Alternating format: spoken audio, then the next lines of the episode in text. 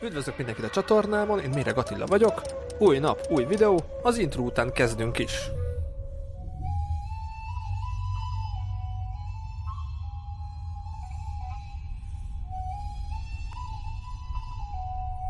Szia István, üdvözöllek a sorozatban, nagyon örülök, egy újabb világlátott utazóhoz van itt szerencsém. Szia Attila, szeretettel köszöntöm a kedves hallgatókat, és köszönöm szépen, hogy meghívtál. Nagyon izgalmas a te életutad, mert te 18 évesen felvetted az iszlám vallást, és az eltén is tanultál arabisztikát és politológiát.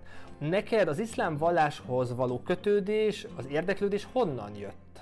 Rég kezdődött, abban az időben még nem voltak annyira nyitottak a határok, mint manapság, 89-ben vettem fel az iszlám vallást, könyveket olvastam róla, utazók, keletkutatók leírásait.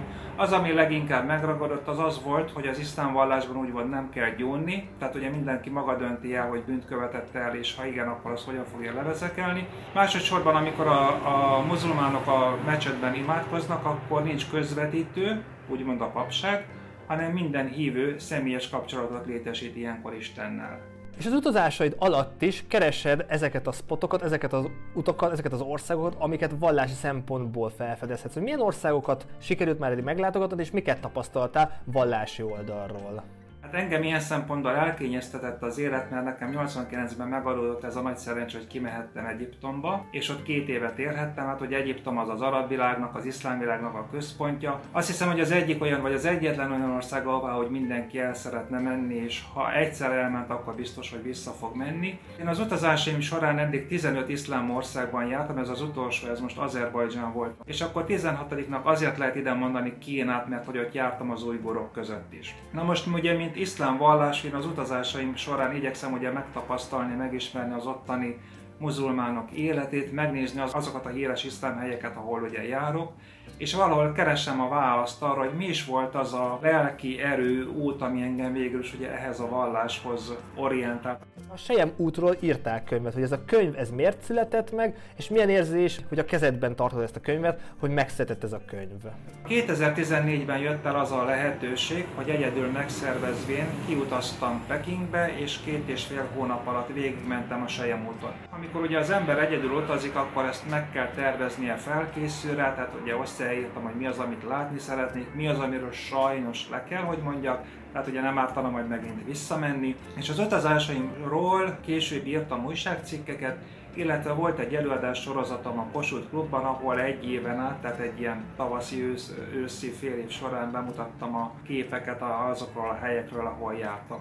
Rengeteget kérdeztek, én mindig szeretem azt, hogyha az előadásaim során kérdeznek, mert minden egyes kérdés építő jellegű, ugye kiderül, hogy mi az, ami érdekli a hallgatót, vagy mi az, amit nem mondtam el érthetően.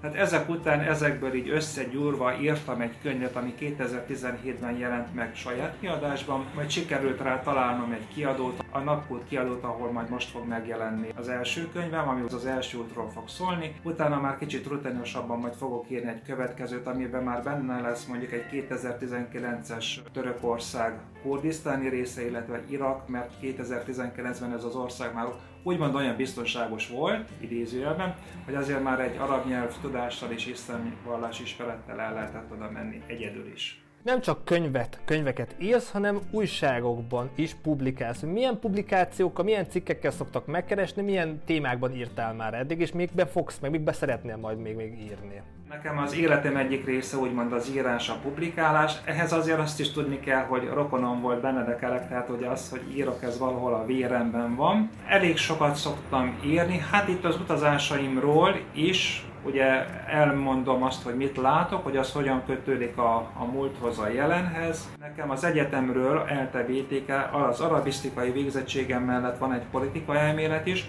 Magyarán mondva, hogy az aktálpolitikai eseményekről is elég sokszor szoktam írni, és ott nagyon szépen össze lehet kötni úgy szintén a múlt eseményeit, főleg akkor, amikor ugye a vallási pártokról, mozgalmokról beszélünk, vagy ugye mondjuk a terrorizmus, ami nem egy olyan szép téma, de hát ugye sajnos muszáj vele is foglalkozni és megérteni ezeket az emberkéket. Ezekről a témákról is szoktam írni, publikálni, jelenleg a Népszavának, illetve hát katonai újságoknak is. Nagy szerencsém volt, hogy a Népszava Szépszó rovatában, amit annak idején még az Ignótus és a József Attila szerkesztett, erről a 2019-es utazás utazásomról megjelent öt rész. Ebben tulajdonképpen leírom, hogy mit látok a Törökországnak ebben a kurdisztáni részében. Hosszú-hosszú idő után ugye egyedül hátizsákkal bemehettem Irakba. Most én azt mondtam az előbb, hogy ez biztonságos volt akkor, ezt onnan is lehetett tudni, hogy Bagdadból, a fővárosból a kordonokat elvitték, én az elutazásom előtti időszakban erről nem nagyon beszéltem a családomnak, hogy azért bizonyos helyeken az iszlám állam még keményen ott van. Iraknak az északi részén, amit ugye a kurdok ellenőriznek, azért volt olyan taxis, aki nem mert elvinni Bagdadba, mert hogy azért veszélyes. Nem az a jellemző, hogy turisták ott jönnek, mennek és megfordulnak. Egy pillanatra visszatérve a Seje múltra, hogy ott is hasonló volt a helyzet, én ugye 2014-ben voltam. Az utazásomat elkezdtem januárban tervezni, szervezni, de a családomnak csak az elutazásom előtti héten szóltam arról, hogy én most lelépek, nem tudom meddig, mert ugye amikor jönnek az emberek ilyenek, hogy veszélyes, ne indulj el, miért mész, miért nem költöd más normális dologra a pénzt. Ezek a negatív jó tanácsok azért az embert vissza tudják ám fogni tisztességgel, és ezért erről a nagy útról előtte nem beszél beszéltem senkinek sem a családomban, a baráti körömben, csak azokkal, akikről tudtam azt, hogy hasznos információkkal látnak el, mert hogy már ott voltak, és őket úgymond, hogy be tudom építeni az utazásomba.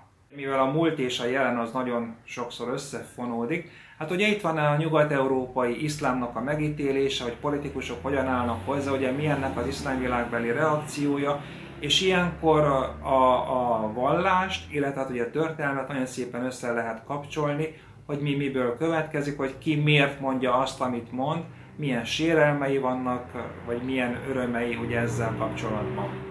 Ez nagyon izgalmas és fontos téma, hogy számunkra, európaiaknak, közép-európaiaknak távolinak tűnik az iszlám vallás, és próbálod közelebb hozni nekünk ezt, próbálhatjuk jobban megérteni ezt a másik kultúrát. Szerintem ez egy fontos küldetéstudat, és nagyon jó, hogy ennyit foglalkozol vele.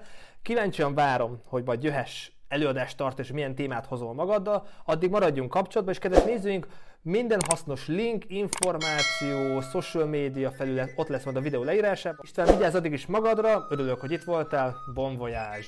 Köszönöm szépen, köszönöm a meghívást, és a kedves nézőknek pedig lát további szép napot és kellemes utazást kívánok. Köszönöm.